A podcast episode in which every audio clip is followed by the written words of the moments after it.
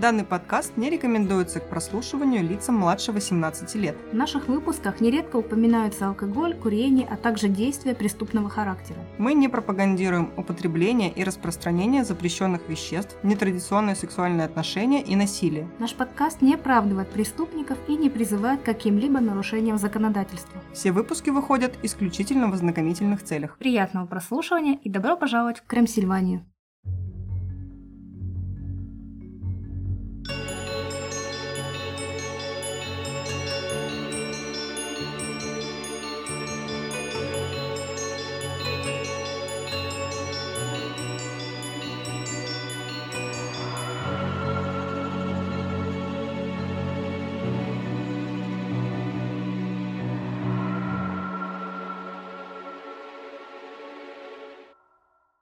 Привет, друзья! С вами Оля. И Юля. А это подкаст «Крем Сильвания», где мы рассказываем истории настоящих и вымышленных преступлений, а легенды сплетаются с реальностью.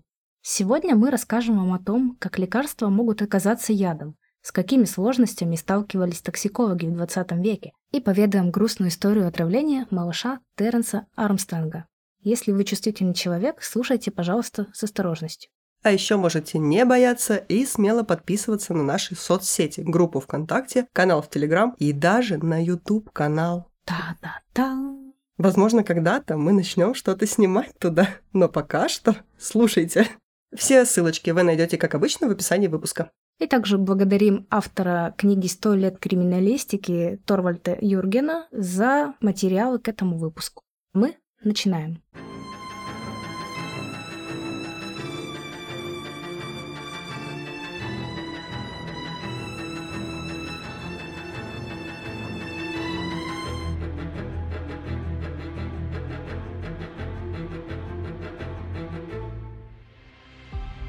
За полицией закрылась дверь.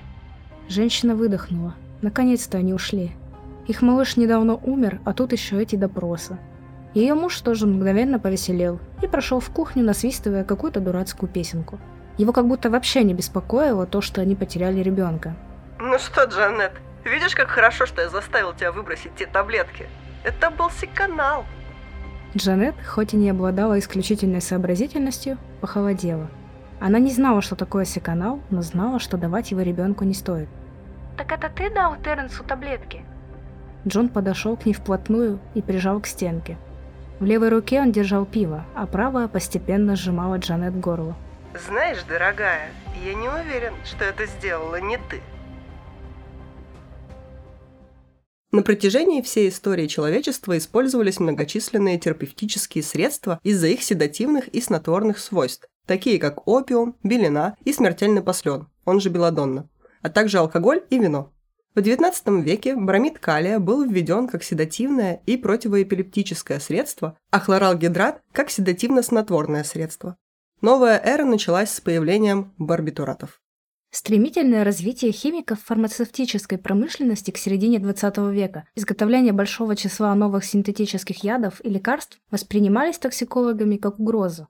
Это была опасность того, что в руки многих миллионов людей попадали все новые яды, новые средства убийств, самоубийств или случайных отравлений, которые буквально ускользали от судебных токсикологов.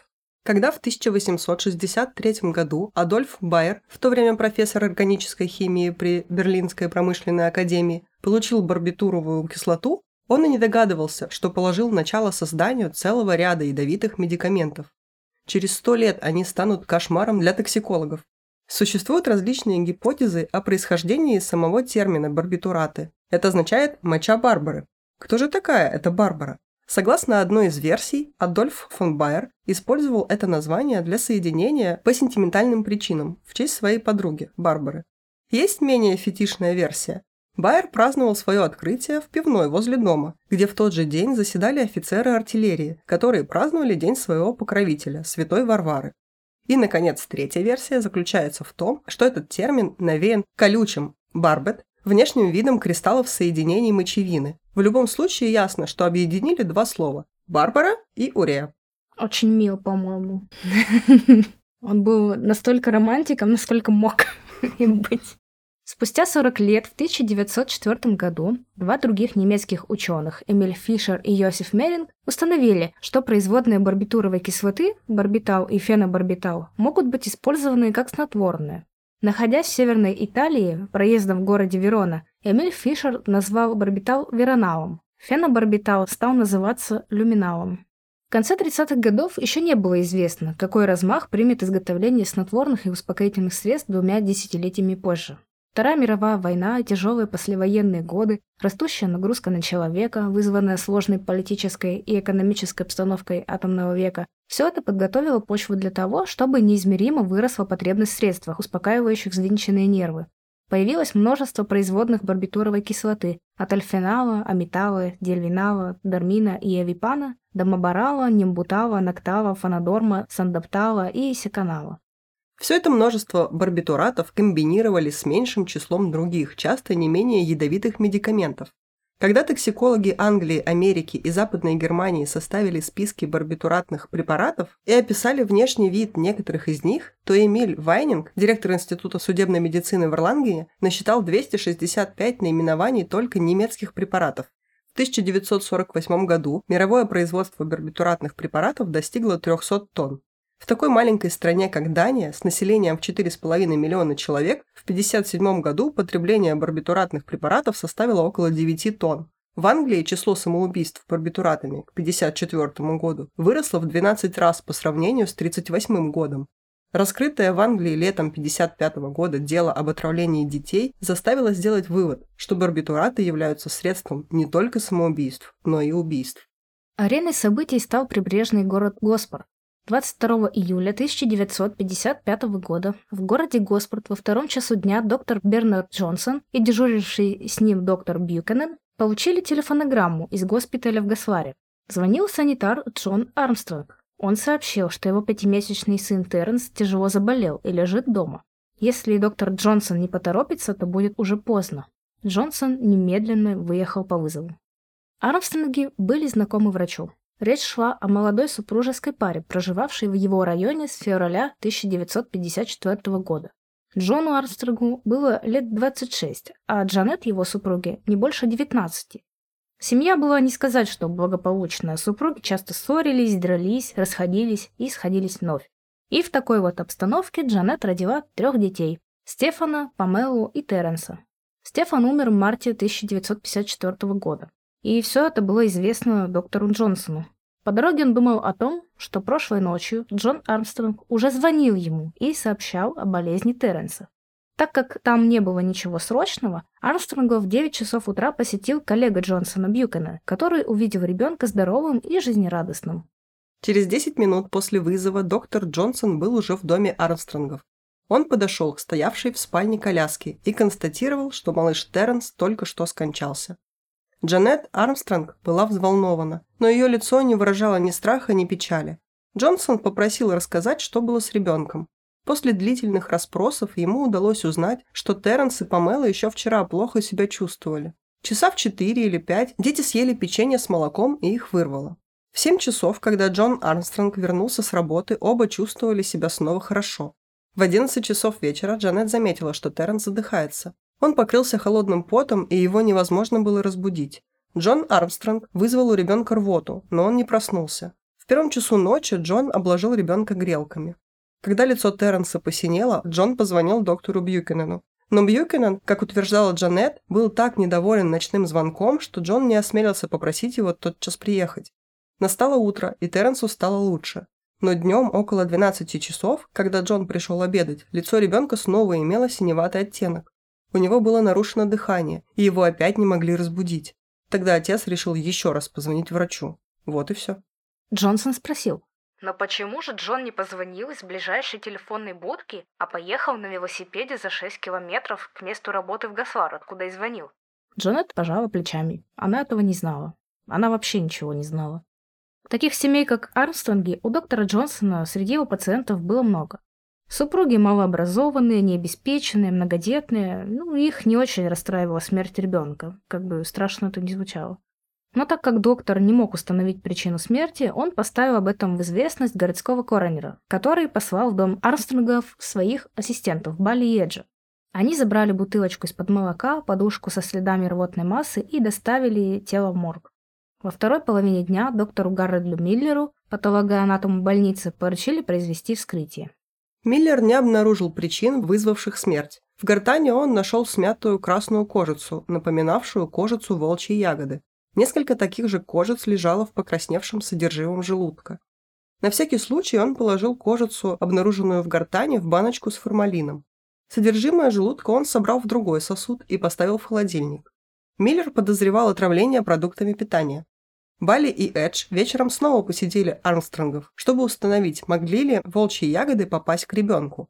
Они застали Джона и Джанет Армстронгов перед экраном телевизора, как будто вообще ничего не случилось. Бали и Эдж увидели в саду около дома плодоносящий куст волчьих ягод и Джон Армстронг заявил, что коляска Терренса часто стояла под кустом. Конечно, не исключена возможность, что грязные, немытые ягоды попали Терренсу в рот и стали причиной отравления. Лежишь такой под деревом, а тебе плоды падают в рот. Ням-ням-ням-ням. Грязные, немытые. М-м, вкусняшка. Получив такое сообщение, доктор Миллер посчитал, что проблема решена. Однако утром 23 июля, открыв холодильник, он обнаружил, что красная кожица ягоды растворилась в формалине и окрасила его в красный цвет. Кожицы ягод из содержимого желудка также исчезли, а его цвет также стал более интенсивным. Ну, содержимого в смысле. Тогда доктор Миллер послал оба сосуда, молочную бутылочку и подушку в химическую лабораторию, выполняющую для коронера токсикологические исследования. Из лаборатории сообщили, что какие-либо известные отравляющие вещества не обнаружены. Предполагаемых волчьих ягод также не было. В желудке находились лишь незначительное количество маисового крахмала и красное красящее вещество эозин. Причину смерти Терренса установить не удалось. На всякий случай инспектор Гейтс из полиции Госпорта 28 июля еще раз побывал в квартире Армстронгов. Он задал несколько вопросов супругам. Джон произвел на него неприятное впечатление человека примитивного, но хитрого. Ни Джанет, ни Джон не дали противоречивых показаний, но у Гейтса возникли подозрения. Ох уж этот подозрительный Гейтс. В начале августа он посетил госпиталь, где работал Джон Армстронг. Там он опросил его сослуживцев, и полученные от них сведения не уменьшили его подозрений. Вот некоторые высказывания коллег о Джоне Армстронге. «Ненадежный, грязный, неаккуратный, несообразительный. Недалекий грызущий ногти парень. Больше мешает, чем помогает в госпитале. Держат его только из-за недостатка санитаров. Ты почти Билли Миллиган.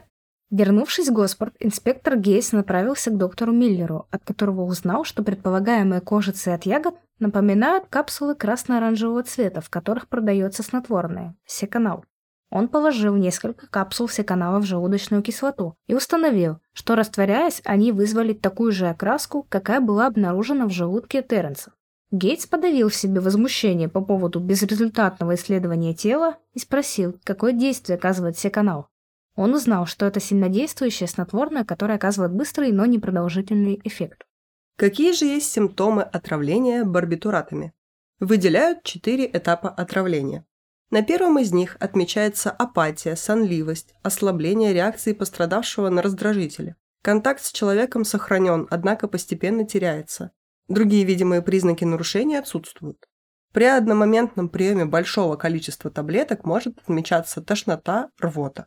Продолжительность этапа зависит от принятой дозы медикамента и колеблется в пределах 20-60 минут при острых отравлениях. Вторая стадия характеризуется развитием поверхностной комы. Происходит утрата сознания, полная потеря контакта с больным. Отмечается западение языка, что приводит к нарушению дыхания. Имеет место гипорефлексия, при которой в первую очередь исчезает глотательный и кашлевой рефлекс. Реакция на боль ослаблена, появляется расширение зрачка, незначительная двигательная активность. Температура тела повышается до 39-40 градусов за счет токсического повреждения терморегуляторного центра. Усугубление ситуации приводит к возникновению глубокой комы, при которой отсутствуют рефлексы, реакция на физическое воздействие, самостоятельное дыхание. Гемодинамика нестабильная, артериальное давление резко снижено, требуется медикаментозная поддержка.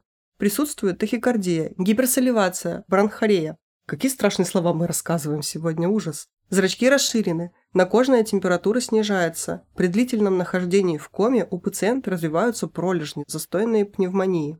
Возможно ослабление функции мочевыделения вплоть до острой почечной недостаточности. И если после всего этого удалось выжить, то посткоматозный период характеризуется постепенным восстановлением сознания, нарушениями со стороны психики, плаксивость, неадекватное восприятие реальности, делирий, отсутствие сна. Может возникать депрессия, эмоциональная лобильность, шаткая походка и другие неврологические симптомы. Если имела место клиническая смерть, у человека выявляются признаки постреанимационной болезни. В некоторых случаях они сохраняются пожизненно. Могут присутствовать также стойкие остаточные изменения со стороны сердечно-сосудистой, мочевыделительной, дыхательной системы, нарушение работы печени, церебральных структур. То есть, если было тяжелое отравление барбитуратами и удалось выжить, то это ну, на всю жизнь последствия разгребать. Вот так. Несколько грамм секанала могут убить ребенка. Но это было только предположение. Доктор Миллер заявил, что ему еще ни разу не приходилось слышать об убийстве с помощью барбитурата.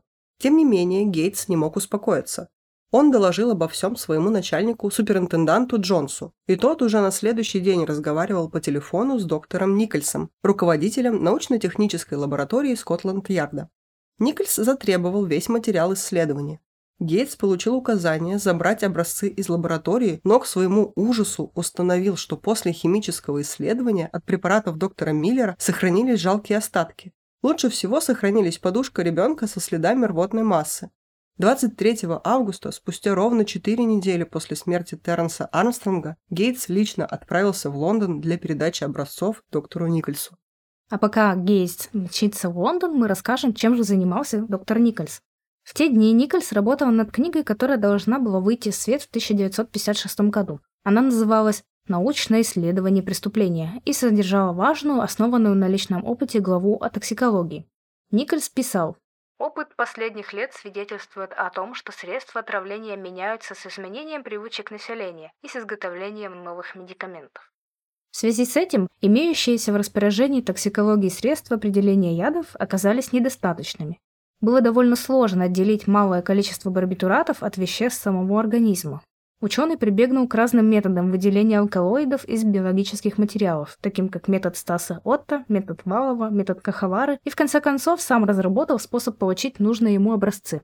Мы немножко упростили выпуск и не станем рассказывать тут конкретно о самих методах отделения алкалоидов, и если вам интересно, можете почитать. Если вы сейчас в ступоре от внезапно свалившейся на вас химии, мы поясним. Никольсу нужно было получить доказательства отравления ребенка барбитуратами. Но новые яды во многих случаях так мало отличались от веществ самого организма, что плохо поддавались выделению относительно грубым способом. Поэтому ученому пришлось проявить изобретательность и настойчивость. Да, как раз вот методы, которые мы выше перечислили, они использовали довольно грубые способы. На собственном опыте Никольс убедился, что обнаружение барбитуратов было сложной криминалистической работой, требующей больших знаний, опыта и хорошо оборудованной лаборатории. Поэтому проводимые химиками в 1955 году в маленьких лабораториях исследования по обнаружению яда часто кончались неудачей. Если в присланном инспектором Гейтсом материале будет действительно обнаружен секанал, то это явится доказательством того, что еще имеются возможности для безнаказанного совершения убийств путем отравления снотворными средствами. Потому что большинство лабораторий не в состоянии успешно решать проблему обнаружения барбитуратов. То есть вот эти лекарства, они считают только недавнее время в ходу, и токсикологи еще не нашли способа точно их определять в организме, и, соответственно, многие преступники могут этим пользоваться и быть безнаказанными, остаться безнаказанными. Потому что, ну, никто не обнаружит снотворное в организме ручки чистенькие. Ручки в снотворном. Ручки в снотворном. С 23 по 28 августа Никольс исследовал полученные материалы. Формалин, содержимое желудка, рвотную массу. Многие способы не дали результата, потому что химик в Госпорте истратил большую часть имевшихся материалов. Нерационально использовал он, конечно. Ну, он, может быть, думал, что все получится, но ничего не получилось. Но к 28 августа ему удалось из рвотной массы на подушке выделить более 1 мг секанала. Из остатков содержимого желудка Никольс выделил 20 мг. Чтобы выяснить, сколько секанала дали Терренсу Армстронгу, Никольс предложил эксгумировать тело. После эксгумации Никольс приступил к анализу изъятых органов, подвергшихся уже процессу гниения. Из опыта он знал, что барбитураты очень быстро расщепляются и выделяются из организма человека, поэтому можно было надеяться на обнаружение в лучшем случае лишь нескольких миллиграммов секанала. Малейшая неосторожность в процессе выделения секанала могла привести к его утрате. Вернемся к инспектору Гейтсу. В то время как Никольс проводил свои исследования, в госпиталь Гаслара, где работал Джон, снова приехал инспектор Гейтс. Он решил установить, могло ли попасть в руки Армстронга снотворное. Само собой родилось предположение, что он воспользовался запасами медикаментов в госпитале. Гейтс нашел врача, который вспомнил, что у Джона несколько недель были ночные дежурства, и он имел доступ к снотворным средствам, которые раздавал больным. Медсестра, заведующая медикаментами в том отделении, где работает Армстронг, заявила Гейтсу, что в марте 1955 года она обнаружила шкаф с ядовитыми медикаментами со взломанным замком. Из шкафа исчезла коробочка с 50 капсулами секанала. Установить, кто совершил кражу, не удалось, но одно было ясно. Джон имел доступ в помещение, где стоял шкаф с медикаментами. Это хотя и не доказывало, что он украл секанал, но все же... Но все же... Подозрительно. Сентябрьские дни тянулись для инспектора невыносимо медленно. Никольс не торопился, но Гейтс не сидел без дела. Его теперь интересовал другой ребенок Армстронгов – Стефан, который умер в марте 1954 года.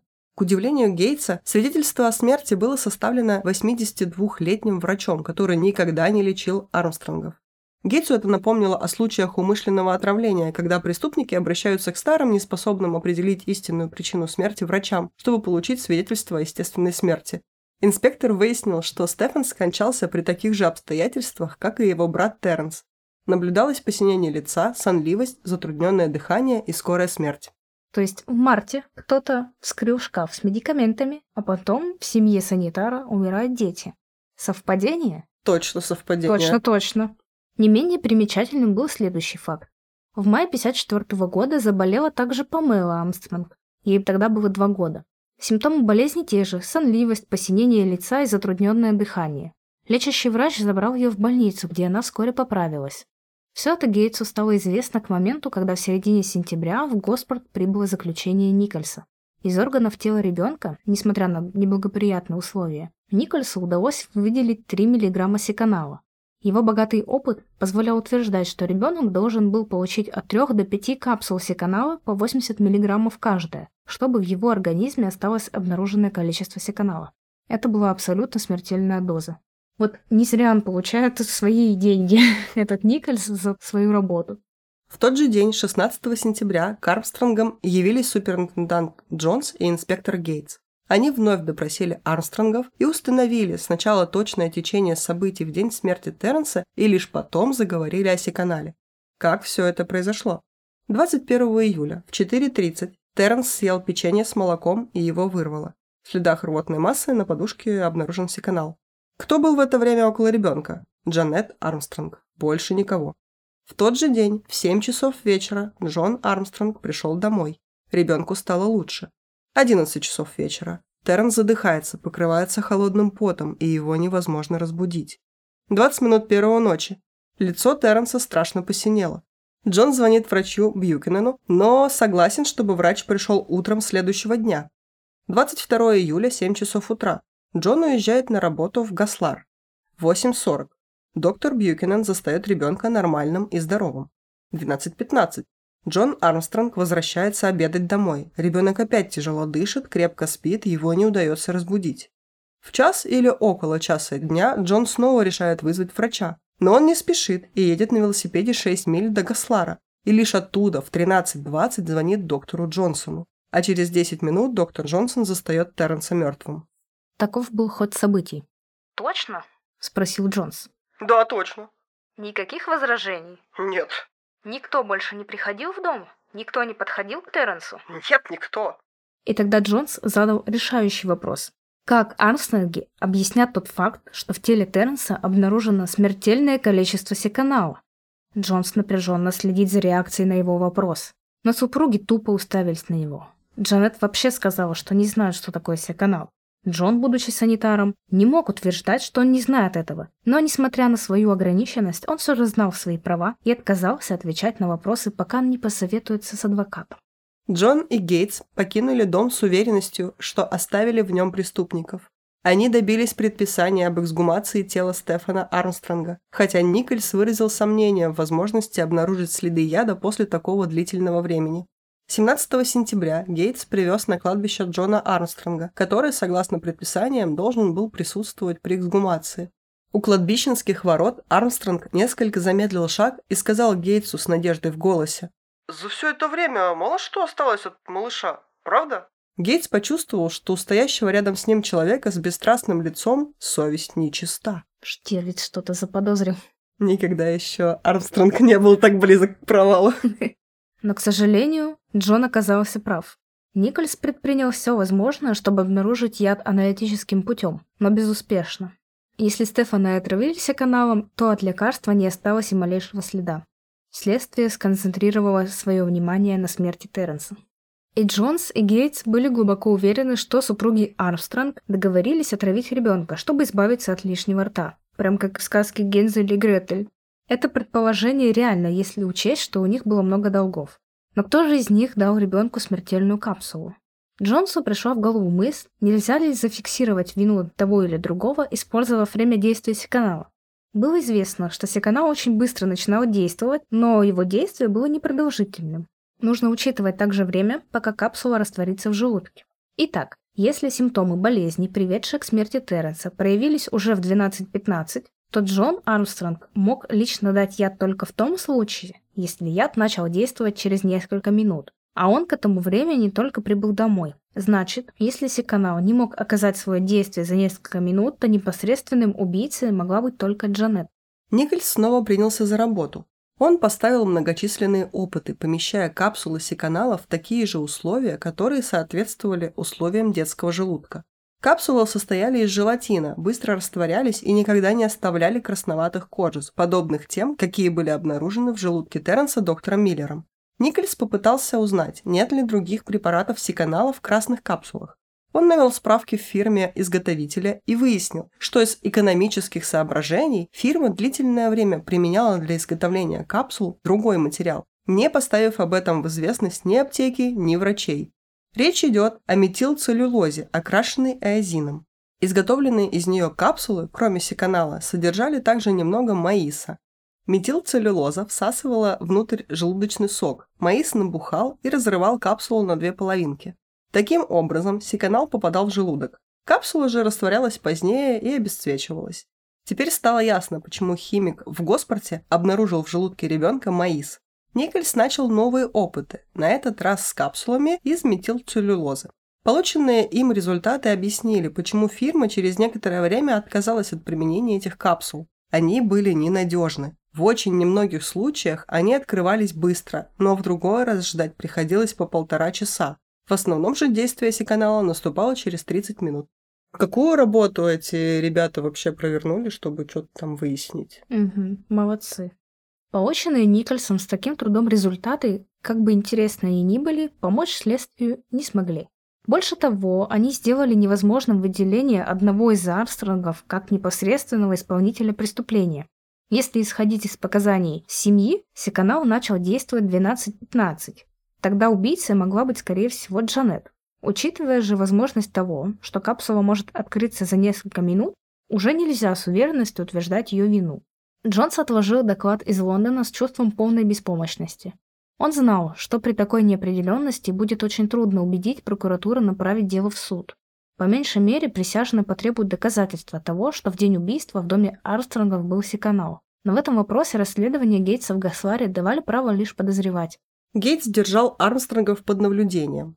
Спустя год он уже был готов махнуть на все рукой, но вдруг 24 июня 1956 года у мирового судьи Госпорта появилась Джанет Армстронг и потребовала развести ее с мужем. Кроме развода, она требовала, чтобы Джона обязали содержать ее и оставшегося в живых ребенка. Причиной развода она указала постоянное избиение ее мужем. По всей видимости, во время одной из ссор он особенно досадил ей. Во всяком случае, она была полна ненависти к нему. Когда суд отклонил ее просьбу, она появилась у инспектора Гейтса и заявила, что хочет дать показания. Гейтс загадывался, что сейчас будет. Что же будет, что же будет? И Джанет Армстронг рассказала, что в июле 55 -го года она лгала. Не может быть. В доме был секанал. Джон привез из госпиталя много капсул. Через три дня после смерти Терренса он велел ей их выбросить. Несколько штук она выбросила в мусорную яму, другие в мусорное ведро. 16 сентября, когда суперинтендант Джонс и инспектор Гейса были у них в квартире и ушли ни с чем, произошла ситуация, которую мы рассказывали в тизере. Джон косвенно признался, что дал ребенку секанал. Но Джанет не пошла в полицию из боязни, что Джон убьет ее. А теперь ей уже было все равно. Ну, можно предположить, что он ее так избил, что она уже не могла дальше откладывать. Гейтс понимал, что Джанет движет чувство мести, но не сомневался в правдивости ее слов относительно Секанала. У него теперь было признание. В день смерти Терренса в доме был Секанал. Спустя 4 месяца, 3 декабря 1956 года, генеральный прокурор Великобритании сэр Реджинальд Маникхэм Буллер лично возбудил дело против Джона и Джанет Армстронг по обвинению их совместно подготовленном и осуществленном отравлении своего сына Терренса. Последовавший судебный процесс представлял собой мрачный, отвратительный спектакль обоюдных обвинений со стороны мужа и жены. Обвинения, ложь, подозрения и ненависть. Присяжные признали Джона Армстронга виновным и приговорили его к смертной казни за убийство сына. Ко всеобщему удивлению, Джанет Армстронг была признана невиновной. Этим она обязана своему адвокату Норману Скелхерну, сумевшему так ловко использовать результаты экспертизы Никольса, что его подзащитная осталась в стороне от преступления. Спустя месяц Джанет призналась, что это она дала ребенку смертельную капсулу, но к тому времени приговор о казни ее мужа был заменен на пожизненное заключение. И несмотря на то, что Джанет призналась в том, что это она убила своего ребенка и, возможно, первого ребенка, ей ничего больше не сделали, никаких других обвинений не предъявляли, и что было с ней в дальнейшем и с ее оставшейся в живых дочкой, тоже ничего не известно. Стремота. Стремота. Этот судебный процесс ясно показал, как неотложна проблема овладения токсикологами методом распознавания хлынувших широким потоком ядов. Тот факт, что секанал не был обнаружен при токсикологическом исследовании в Госпорте, что без сомнения произошло бы и во многих других лабораториях, свидетельствовал о том, как велика лазейка для барбитуратов. А это прекрасная возможность для тайных отравлений. И, конечно, не можем не упомянуть тех знаменитостей, чьи жизни унесла передозировка барбитуратами. Хит Леджер. 22 января 2008 года тело актера обнаружила экономка, пришедшая разбудить его на массаж. Вокруг тела валялись несколько пузырьков со снотворным, что и позволило экспертам сразу предположить отравление таблетками. Врачи прибыли незамедлительно и сообщили, что Хит умер от сердечного приступа. Приступ был вызван интоксикацией от передозировки прописанных врачом лекарств. Эксперты полагают, что актер, страдающий депрессией, мог не знать или забыть о том, что антидепрессанты несовместимы с большинством болеутоляющих, и одновременное применение препаратов привело к угнетению дыхания. Мэрилин Монро. Мэрилин умерла 5 августа 1962 года от передозировки барбитуратами. И для новеньких у нас есть про Мэрилин целый выпуск, очень классный, послушайте. Он называется «Неизвестная Мэрилин». Там мы подробно как раз рассказываем о причинах смерти, о ее жизни. В общем, рекомендуем послушать. Джуди Гарленд, американская актриса и певица, умерла от передозировки барбитуратов в 1969 году. Вы могли видеть ее в роли Дороти в «Волшебнике страны Оз». 22 июня 1969 года пятый муж актрисы, Микки Динс, обнаружил ее мертвой в ванной комнате.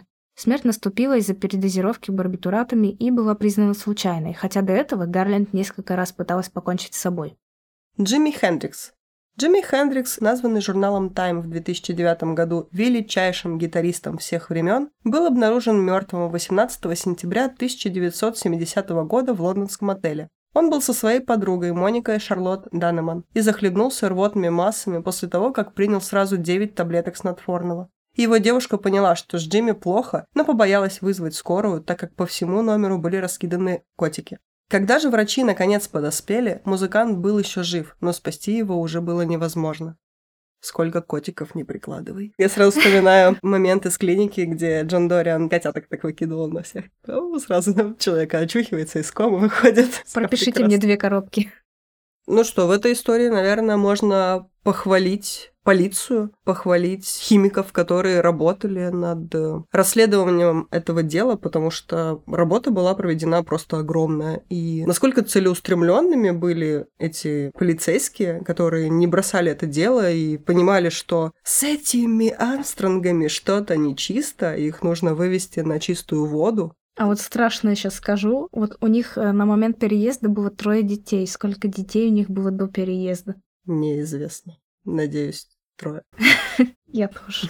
Хорошо, что полиции и химикам удалось доказать виновность Джона, но вот доля вины Джанет, ведь она все таки есть в этом деле, как она призналась, тоже дала эти капсулы сыну, и уже независимо от обстоятельств, под принуждением своего мужа или сама как-то по незнанию, ну как по незнанию можно давать какие-то таблетки детям? Да мне кажется, она все знала. Читать Просто она умела. сыграла дурочку, потому что все думали, что она дурочка. Мгм. Ну, удобно. Вон ее оправдали, потому что она дурочка. Да, и, конечно, она тоже должна была понести какое-то наказание. С другой стороны, но ребенок остался бы сиротой.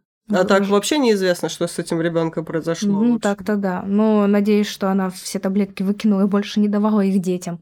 Это очень грустно. Они завели семью. Считай, у нее в 19 лет, у этой Джанет, было трое детей.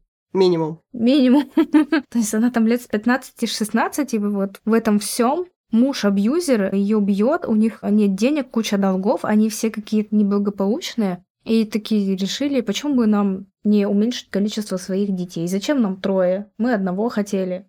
Короче, это какая-то жесть, и очень хорошо, что они были наказаны. Хотя бы кто-то из них. Хотя бы кто-то. Напишите нам, что вы думаете по поводу этих Армстронгов. Знаете ли вы какие-то еще интересные дела, которые связаны каким-то образом с барбитуратами? Мы будем ждать. А на этой грустной ноте мы с вами прощаемся. С вами был подкаст Крымсильвания. Я Юля. А я Оля. Не дайте себя обмануть.